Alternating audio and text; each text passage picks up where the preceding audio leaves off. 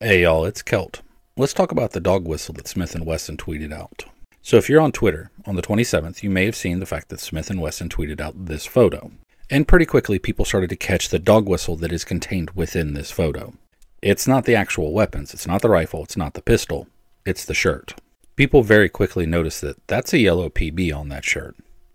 There's an organization that uses a yellow PB as their logo the Proud Boys. At this point, if you're unfamiliar with what the Proud Boys are, you haven't been watching the news at all. But just in case, the Proud Boys is a far right neo fascist extremist organization within the United States. It was initially founded by this guy, Gavin McInnes, based off a line from a deleted scene in the movie Aladdin, in which they sing a song called Proud of Your Boy. Yeah, the alpha male organization that likes to do things like storm the Capitol and harass drag queen story hours. Theme song is a Disney song. I would play it if it wasn't for the copyright strike, but go ahead and Google Disney's Aladdin, proud of your boy. But after noticing the yellow PB, people started to call out Smith & Wesson in the comments of their tweet, and Smith & Wesson kind of just doubled down. They simply deleted the original tweet and retweeted it, this time sourcing the shirt to an organization called Perception Brands. Perception Brand is advertised as a conservative apparel small business. And after checking out the Perception Brand link that Smith & Wesson tweeted, that just makes this dog whistle all the much more worse. Because it's not a, just a conservative, haha, we like guns. It's a full on conservative anti vax conspiracy theory clothing apparel brand. Selling boosted merchandise talking about the vaccine and Smasher TV merchandise. So, next, after seeing all that, I went and checked out their social media. The only thing they have is a YouTube channel with like eight short videos, eight subscribers, so they started in 2001, and an Instagram.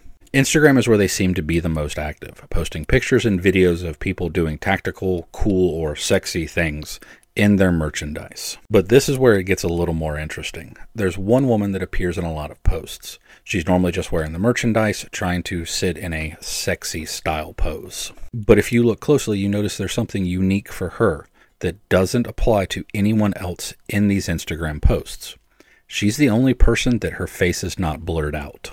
Her face is out there in full display, but every man wearing this merchandise has their face blurred, cropped off, or they are positioned in such a way so that you cannot see their face. Even people that it's a full frontal video or picture, they have the old cops digital blurring of the face going on with them.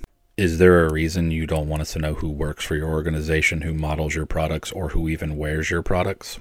Could it be your entire company is one giant dog whistle? Regardless of what they say on Instagram, they are most definitely associated with the Proud Boys, at least in support of the Proud Boys. Because every detail of that yellow PB shirt was deliberately picked to mirror the Proud Boys logo and insignia as a dog whistle. The color of the Proud Boys is yellow and black.